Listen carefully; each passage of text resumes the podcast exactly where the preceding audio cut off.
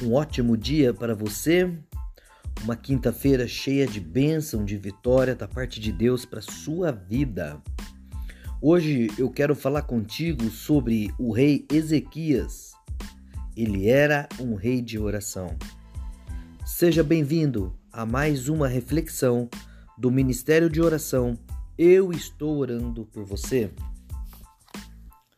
A grande reforma religiosa na época do rei Ezequias e do profeta Isaías fora completamente impregnada com oração em seus vários estágios.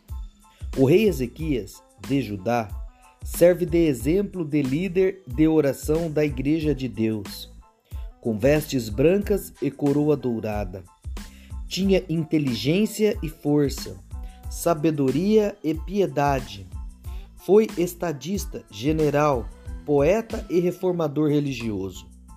Foi uma ilustre surpresa para nós, não tanto por sua força e inteligência, já era de se esperar, mas por causa da piedade e de todas as situações relacionadas a ele. A rara afirmação, ele fez o que o Senhor aprova, é uma surpresa alegre e emocionante quando consideramos todos os antecedentes e o ambiente em que estava. De onde ele veio? Como foi a sua infância? Quem eram os seus pais e qual era o perfil religioso deles? Materialismo, parcialidade e apostasias absoluta marcaram o reinado de seu pai, avô e bisavô. Enquanto crescia, o ambiente de sua casa estava longe de ser favorável à piedade e à fé em Deus.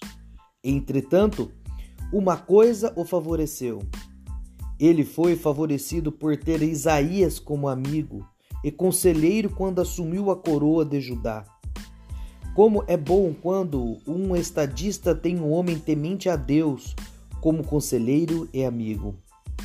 Com que familiaridade e sucesso ele intercedeu a Deus como vemos no Festival da Páscoa, em que inúmeras pessoas não estavam aptas para participar. Eles não haviam se preparado realizando a purificação cerimonial exigida e era importante que recebessem permissão de comer a Páscoa com todos os outros. Eis o breve relato com referências especial à oração de Ezequias e o resultado.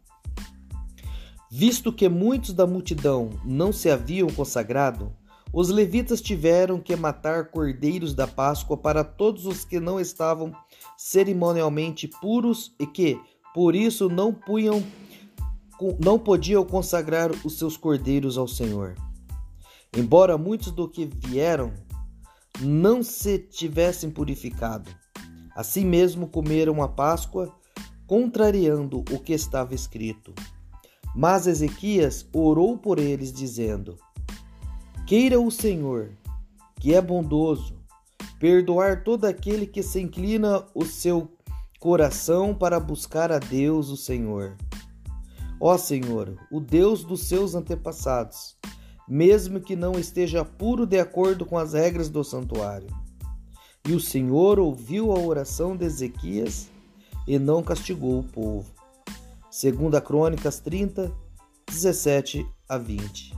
Então o Senhor ouviu quando ele orou, e mesmo a violação do mais sagrada lei da Páscoa foi perdoada em resposta à oração desse rei, de oração que temia a Deus.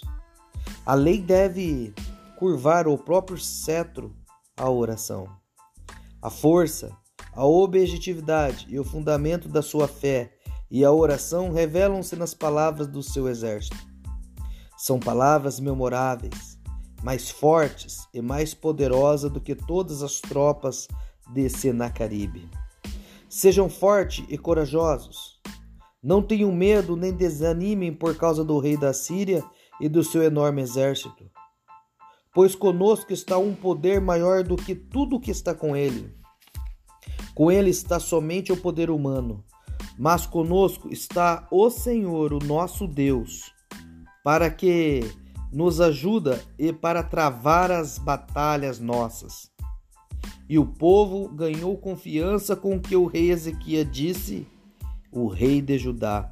Segunda Crônicas, capítulo 32, versículo 7 e versículo 8. Sua defesa contra os inimigos poderosos de Deus era a oração. Seus inimigos tremeram e foram destruídos por suas orações quando o seu próprio exército não poderia vencer. O povo de Deus sempre estava seguro quando seus príncipes eram príncipes na oração. A oração muda qualquer posição que estiver acontecendo. A oração sincera, de um coração sincero, de um coração temente a Deus. A minha arma é a oração contra todas as artimanhas do, do inimigo de nossas vidas. Louvado seja o nome do Senhor. Deus te abençoe poderosamente, que você possa ser um instrumento de Deus, usando a mais poderosa das armas que o Senhor nos concede, a oração. Amém.